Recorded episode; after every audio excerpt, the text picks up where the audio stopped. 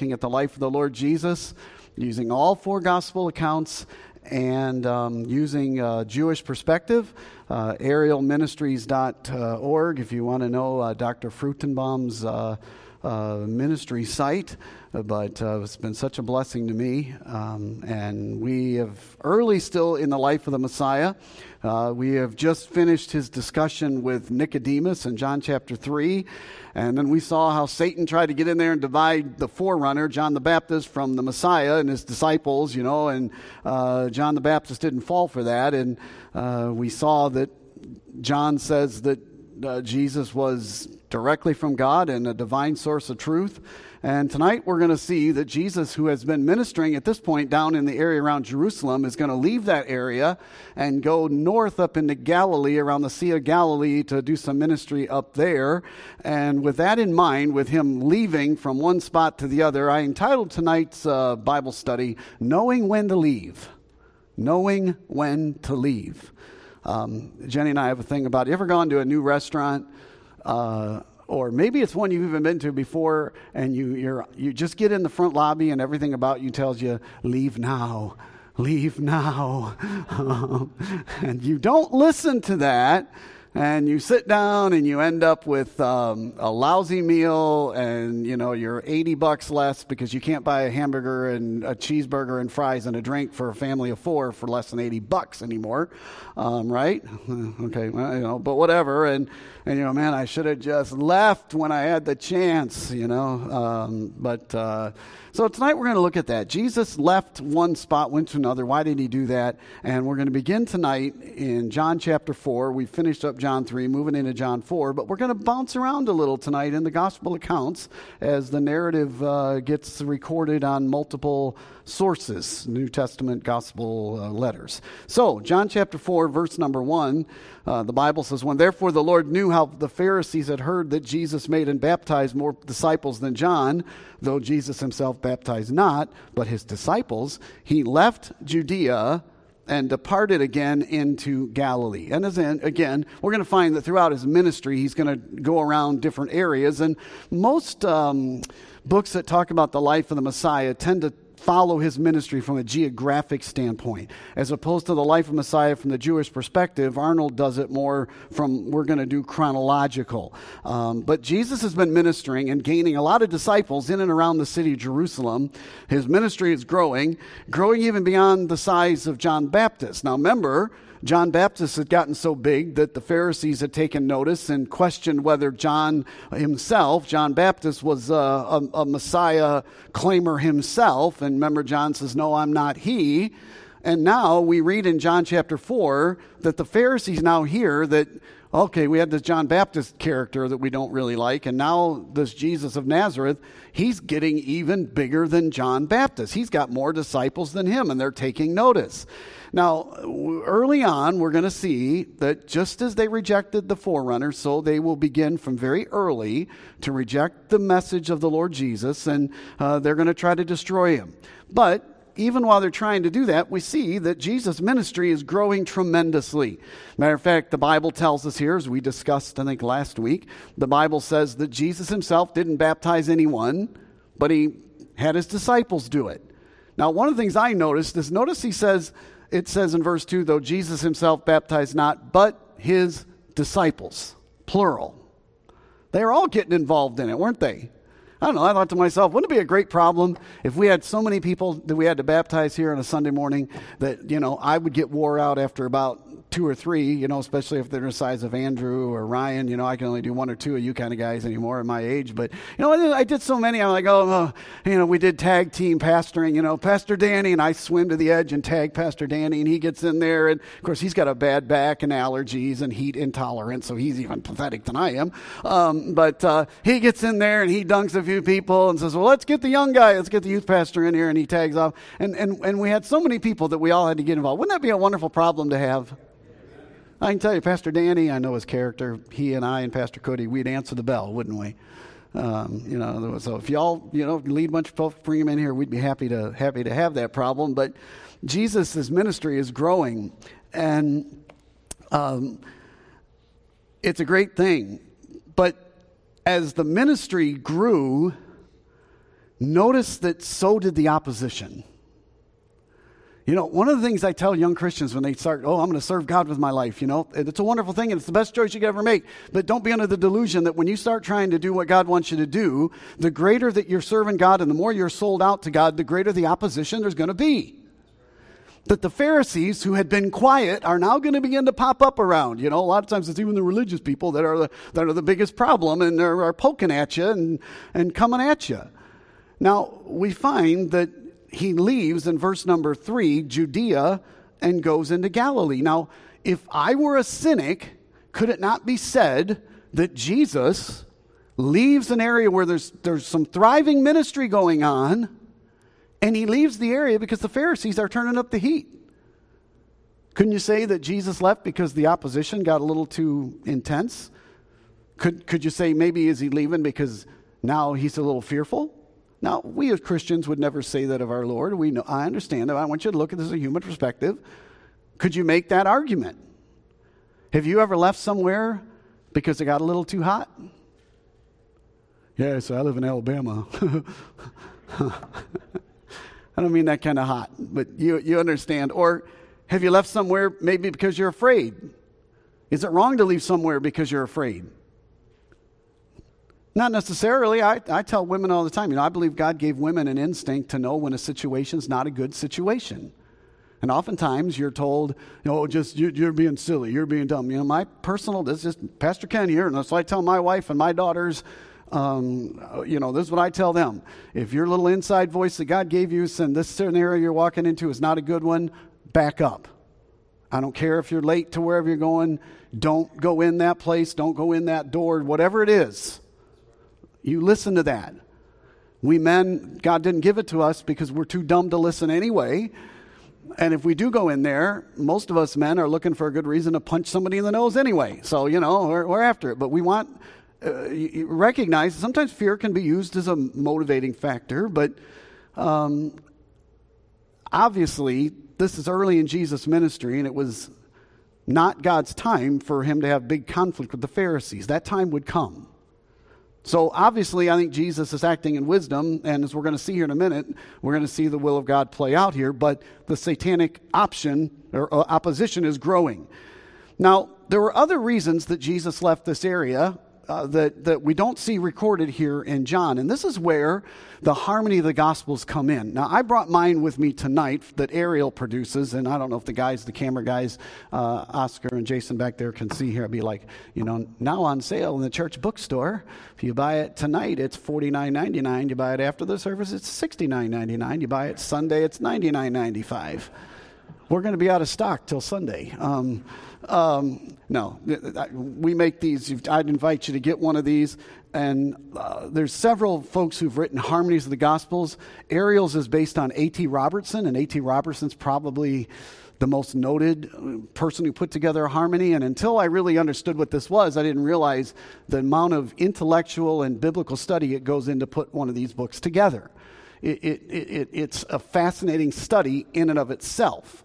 Um, basically, Bible scholars will go through and trying to pair together all the chronological events of the Lord Jesus using all four Gospels so that when you see like some event that's in one Gospel, some are in two, some are in all four of them, where do they all pair together? And instead of having to go to look all four of them, you have a, you have a harmony like this that'll, that'll lay it all out for you. Like, for example, in Arnold, in our Life of Messiah study, tonight we are beginning paragraph number 35.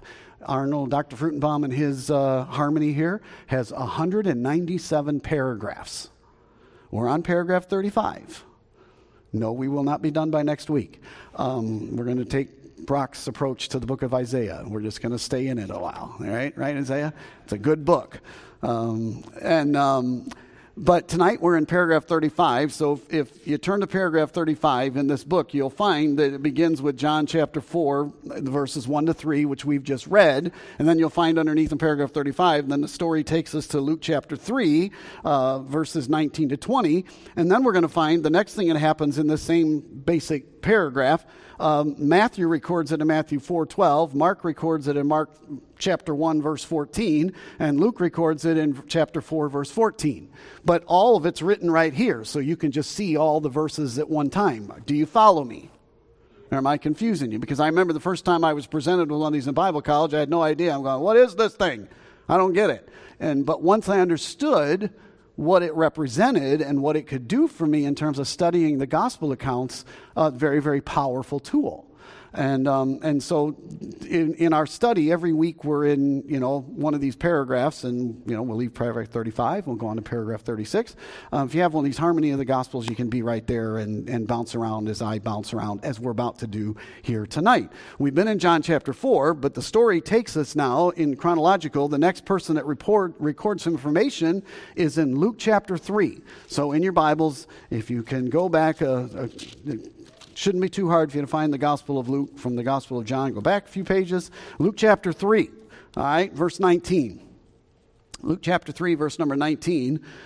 Uh, if you put it all together, what you'd be told next is verse 19. But Herod the Tetrarch, Luke 3:19, being reproved by him by John Baptist for Herodias, his brother Philip's wife, and for all the evils which Herod had done, added yet uh, this above all that he shut up John in prison. So Luke tells us in his account that during the same period of time where Jesus is leaving from, uh, from Jerusalem area, from Judea, and going up into Galilee, that the Pharisees were turning up the heat, and also there's also political heat. Religious crowd is getting after him, and now there's political heat turning up. John the Baptist, one of Jesus' closest friends and co-laborer, the forerunner, was arrested and thrown into prison. Now, why was he thrown into prison? Well, the Bible tells us here in, in, uh, in Luke's account because King Herod, now this is not Herod the Great, it's his son Herod Antipas, he had committed adultery. John publicly rebuked him. The story goes in history that Herod had been in Rome at some, probably some, I don't know, tetrarchal conference. I don't know, or he'd been summoned there by Caesar. I don't. He was in Rome, and the story was that his brother Philip was there at the same time, and somehow he managed to seduce his brother's wife, Herodias, and convinced her to leave Philip and marry him. Now, if I can encourage you tonight, you think your family has issues. Imagine the next family reunion in their family. wasn't very good. Um, they, they, there was a lot of issues there, and John the Baptist, he calls them out. You know, he calls out about this immoral, adulterous marriage relationship, but Luke also says, and also all the evils that Herod had done. Luke chapter 3. All the evils he'd done. Wow. Now, again, I get heat sometime, and, and I certainly believe in, as a pastor, I have some friends of mine, they're just, that's just your pastor's opinion. Sometimes their ministry focus from the church is always political. Um, because politics is representative of our culture. I understand that. But I feel like my strongest and my direct command is to teach the Word of God. Not just yell at people for 40 minutes, but to teach. And that's my primary command. Now, but with that being said, as you've heard me say many times, every great preacher in the Bible, both Old and New Testament, spoke truth to power, got involved in politics. They were not afraid to speak truth. And in the day where John Baptist was preaching against Herod, this is a day that you could, you, there was no, which I don't know if there's any right to trial or right, right, to, you know, I don't know what rights we have left here even anymore, but um, in that day, the king could do whatever he wanted to with you, you know, he, he didn't need no reason. He could just throw you in jail, he could, ex- he could do whatever. And yet, John stood there boldly when the leader of the country, the, the person that God had put in that position, who Herod claimed to be a convert to, you know, uh, Judaism, was violating Mosaic law, and John Baptist called him out for it. Now, we're going to study this more in depth in a few paragraphs down the road, so I'm not going to discuss it too much, but let me just summarize. You know, we got somewhere along the line, you know, Herod heard that John Baptist was out there preaching and calling him out for this marriage. And he seemed to tolerate it for a little while, but then all of a sudden he arrests him. And we find out later that the reason he really arrested him is because John Baptist didn't so much make Herod mad, he made Herod's wife, new wife, Herodias, mad. You know what I have found?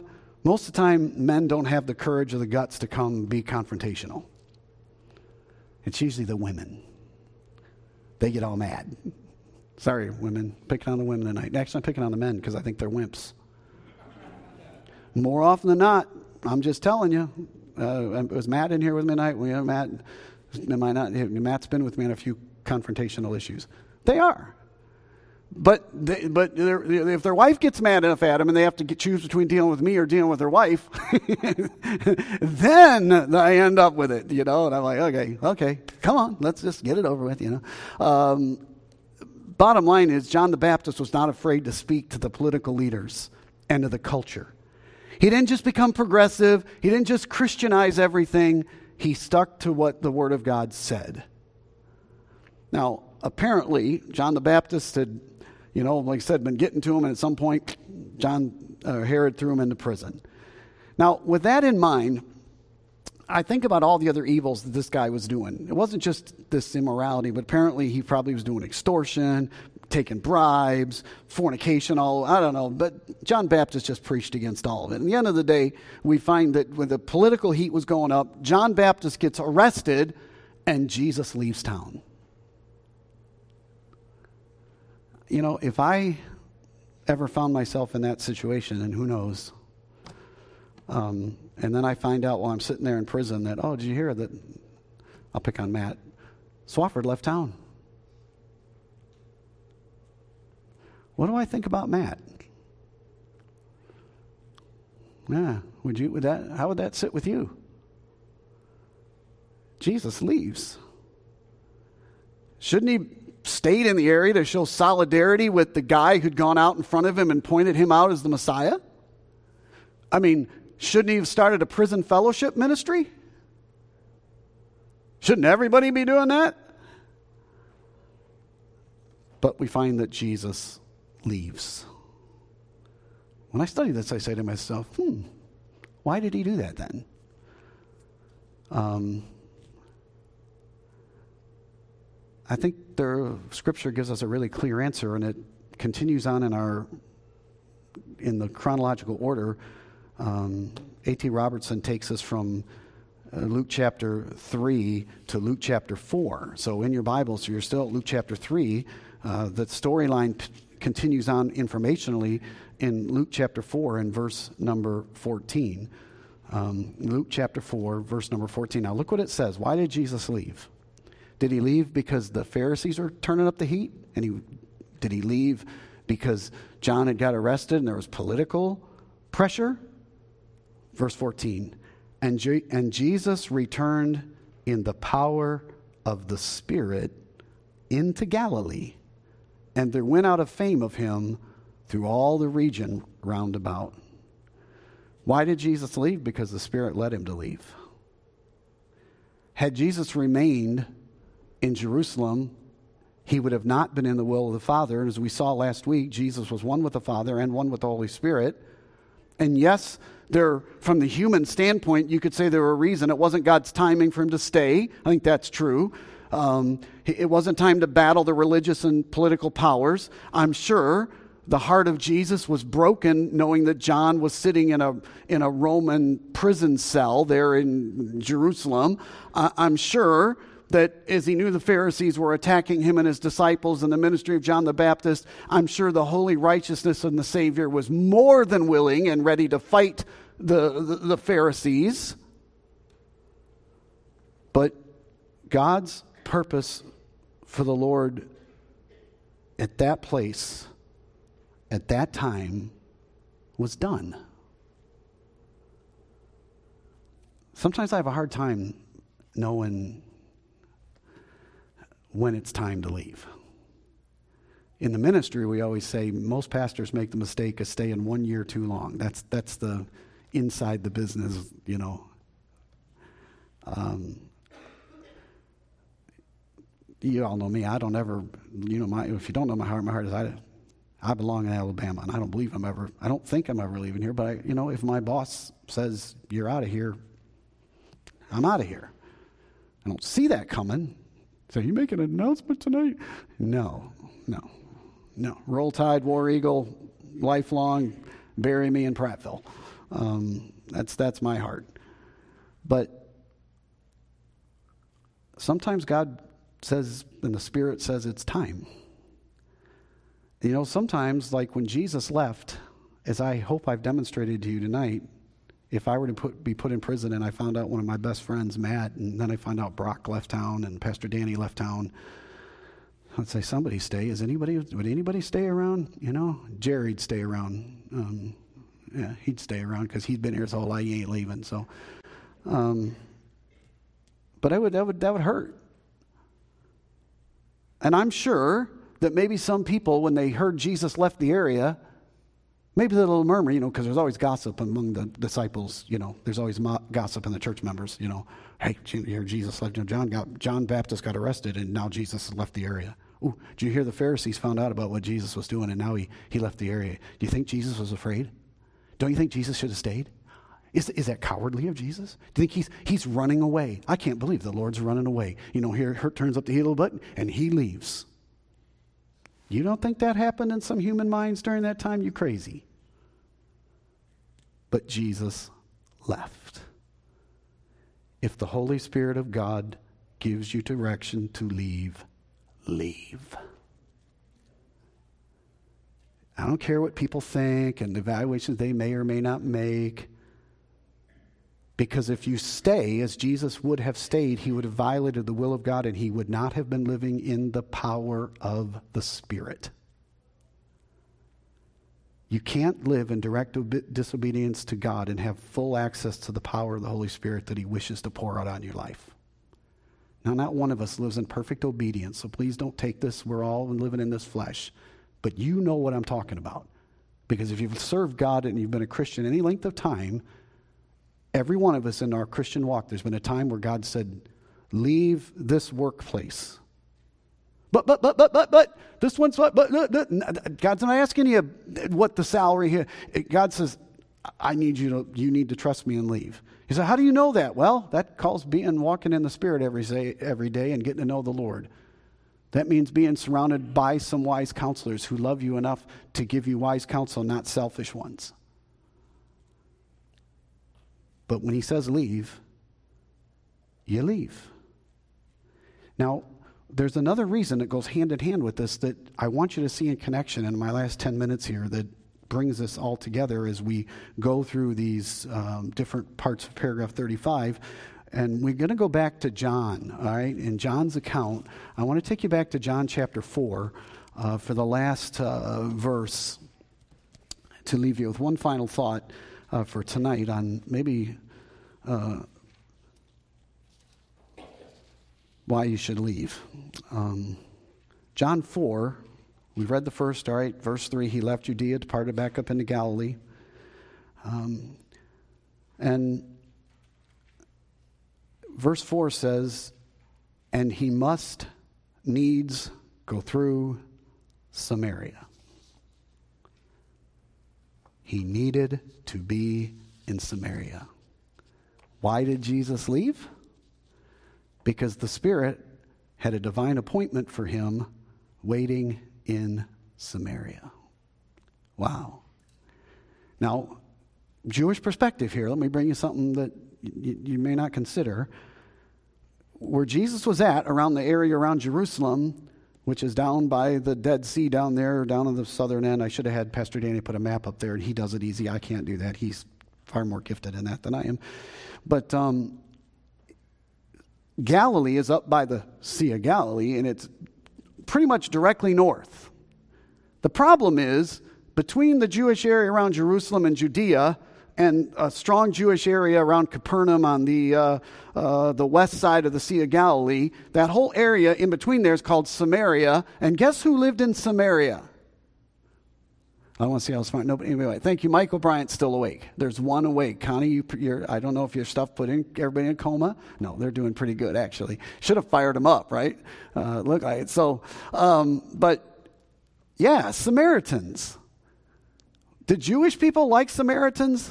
Most Christians are enough to know they weren't big fans. There was race issues. Racial issues are nothing new. Since the fall of man, they've been there. Do you know that Jewish travelers in that day would go north out of Jerusalem, then they would hang a right heading west, and they would literally go through all the effort to get across the Jordan River. So they'd be on the side known as Perea, out of the area of Samaria. And then they would head due north along the river on the west side of the river, all the way up till they get into the area of Decapolis, which is more of a Gentile area. They preferred Gentiles to Samaritans. And then they'd hang a left and go back over the river and then go up and around and into Capernaum. Way out of their way. You didn't just cross a river by paying the toll bridge, you know. I wonder in those days when they paid the toll if they told them, hey, this toll's temporary. It's only going to be here until we pay for the bridge. Um, no, they didn't do that. They, they had to go through all this issue to get across, go up, go over the other side, because all because they wanted to not step one foot into the area of the Samaritans. If you wanted to go directly from where Jesus was to where he was going, Go a straight line, go right through Samaria. And that's what God calls him to do. Now, one of the great things about being in Samaria is the Pharisees didn't have any desire to be in there. So it was safe from that. Um, but that's not what it was about. He needed to be in Samaria, as we're about to find out in our next couple paragraphs, because he needed to have a talk with a Samaritan woman at Jacob's well he was about to do more evangelism. He had just gotten done with that classic discussion with Nicodemus and John 3:16 and how you needed to be born again and faith in him as the Messiah. And, and he talked with Nicodemus, who was a moral, um, religious man. But he's going to go into Samaria with a people group that the Jewish people despised with a non religious, immoral woman. You could not get more opposite, which is why my personal opinion, one of the things I've said in the years, I don't know, I'm sure somebody else has said it, but when you take John chapter 3 and John chapter 4, Jesus and the scriptures encapsulates for us the totality of the variety of evangelism. Everybody you talk to is going to vary between somewhere between the Samaritan woman and the Nicodemus. For me, I have found it's much harder to witness to the Nicodemuses. Anybody else found that out? So that's been my experience. But they still need witnessing to. The Mormons still need to hear the gospel. The Jehovah's Witnesses still need to hear the gospel. But he had to leave.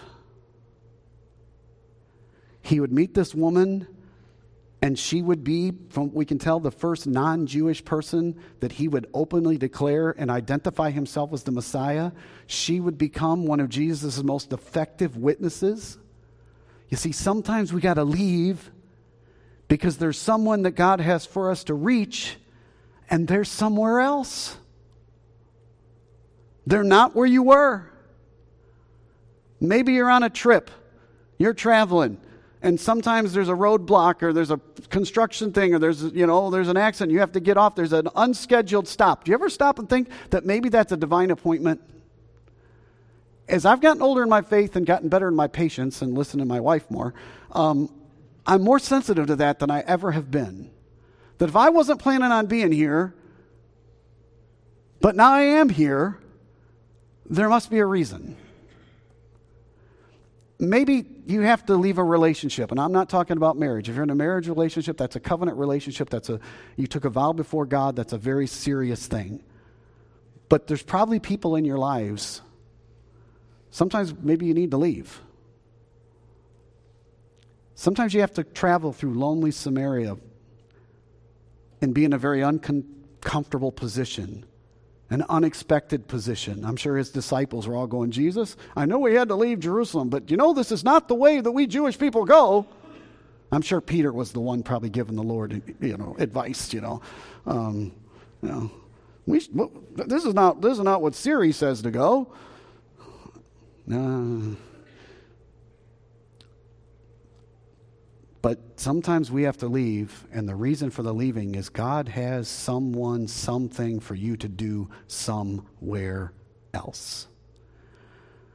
Now, I would tell you tonight, I don't know, maybe somebody's dealing with issues of, you know, locationally leaving, relationally leaving, whatever it is, and in some area you may be leaving or staying.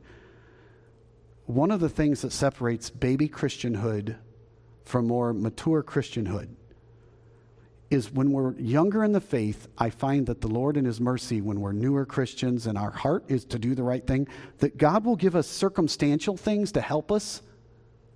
But as you grow in your faith, you're going to find out that Satan's good at manipulating circumstances as well. So, while I understand a statement like this, and please, I'm not going to be offended if you say it, I've said it myself, I'll say it again. Hey, this happened, so I really felt this was the will of God. That may be true but it may not be true. The question is not the circumstances, the question is the Holy Spirit's leading.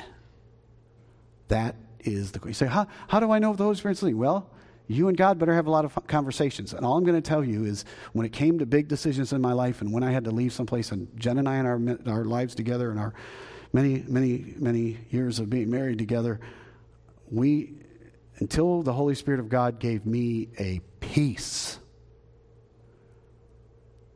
And He can and He will. But until you have that peace, do not leave. But once you do get that peace, do leave. Now, I know that's simpler said than done. And in between those two things, there's a lot of prayer, there's a lot of struggle, there's a lot of seeking God. There might be some tears. There might be some, all kinds of things, but you'll get there. Because I believe with all my heart that the Holy Spirit of God that indwells each and every believer can make you know if you are fully, fully seeking. Now, here's the little rub that you're, with best of your heart, you're trying to do what God wants you to do. He'll get you there. I remember several years ago, um, well, I'll tell you what, I'm going to tell you a different, I'm going to tell you a different story. I was going to tell you one that happened to us on I 65, but I'm going to tell you a different one. That more recently. Uh, a couple weeks ago, a couple weeks ago, um, Jen and I were in the midst of the Easter season's very demanding on ministers, pastors. It's a hard season. And Don, Brother Don, was in his dying days, and the demands upon Jenny and myself, and his meeting his needs were great. We had some personal issues. Yeah, believe it or not, pastors have personal issues too. Personal issues going on. There's just a lot. And in the middle of all that, sometimes I'll famously just kind of call a timeout. It's time for a timeout, you know. And I, I called Jen up and I said, you know what? We're going to do what we probably ought not do. We have a million things to do, but this is what we're going to do today. We're going to leave town. We're going to go away. We're going to get out of town a little bit little downtime, little chill time, little alone time.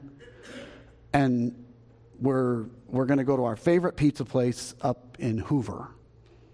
I could tell you, but then you'd all go and then. Yeah, we'll find it, right? It's number one in TripAdvisor. That'll, that is, you want a clue. Um, and we started driving up there. You know, do you ever notice anymore that, that it's, the, it's a blessing from the Lord if you can get from Prattville to Hoover without a major dead stop in traffic. Our tax dollars at work, I think we need three lanes going or four lanes going each way. Okay, that's another subject for another time. But this particular one was even worse than normal. There was delay after delay after delay, and, and, and, the, and the Google map or whatever one kept getting us off, which ended up being pretty cool. And we took these detours and were taking us out in the middle of these country roads, which actually ended up being really cool. But what should have taken us typically to get from here to there is about 55 minutes on a good day, 49 minutes or so. It took us over two hours. Of course, I'm sitting there, Jenny's going, Great idea, hon, you really good idea. Let's leave town. Just, it'll just take us an hour to get up there, an hour to get back. No, it didn't work that way.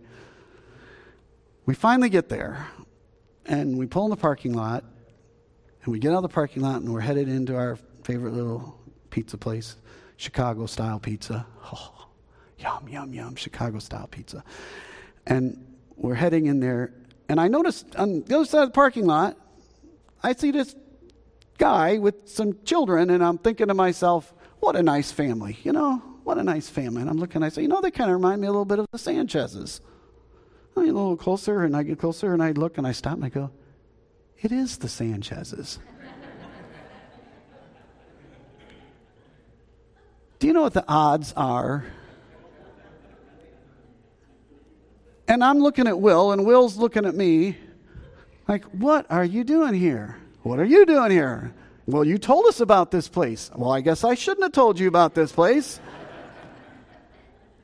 You see, Sarah was out of town and he was with the kids by himself. It's what dads do when you left the kids themselves. We take them out for pizza and it's an hour away, so you get away. Actually, he took them to the McWane Center, the, the Science Center, and they had been there all day. And then he said, coming down, they, he had purposed to come down because we told him about this place. He goes, I decided to come down here. He goes, but you know what? On our way here, I think it was Lorelei wanted to get a shake. So he did what every dad, good dad does. He got his daughter a shake. And uh, they, they stopped off and got shakes. So he said, we kind of detoured all the way around. And then we arrived here right now.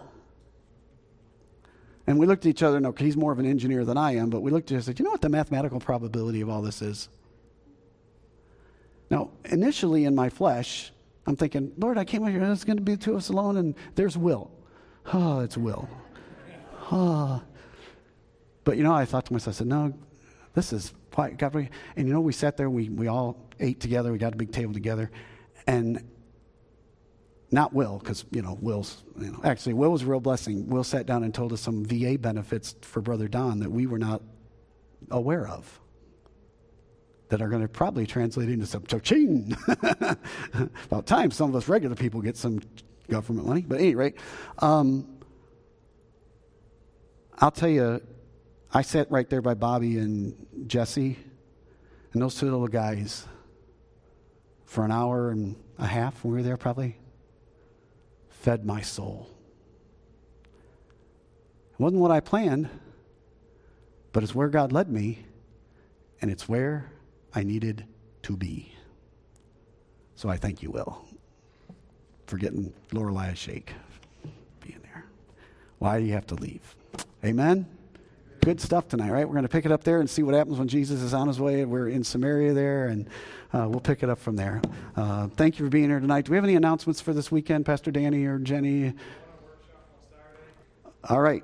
All right, Awana workshop is this Saturday. So uh, 9 to 12, is that what you said? I think I saw Josh in here too, right, Josh? That, that, 8 to 12. So if you, you want to help with making your car, well, some saws here and paint and guys that'll help you. If you're a dad like I am that was not real handy with tools, we have some guys here that are going to help you make the cars. And then is it Sunday night? Is it this Sunday night is the Derby? The following Sunday night. That's a week from there. Love the Awana Derby. So anything else? That's it?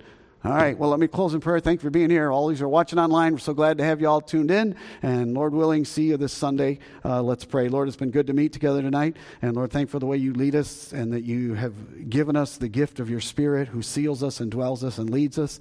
God, help us to be sensitive and be seeking of what you'd have us to do and where you'd have us to go. And help us to be mindful that every location you lead us to, especially unexpected ones, that you probably have a work for us to do, a ministry for us to do. Help us to be mindful of that and obedient servants. Bless our folks as they head home. Give them safety on the road. Help them to see well, be safe. And Lord, help us to love one another in Jesus' name. Amen and amen. God bless.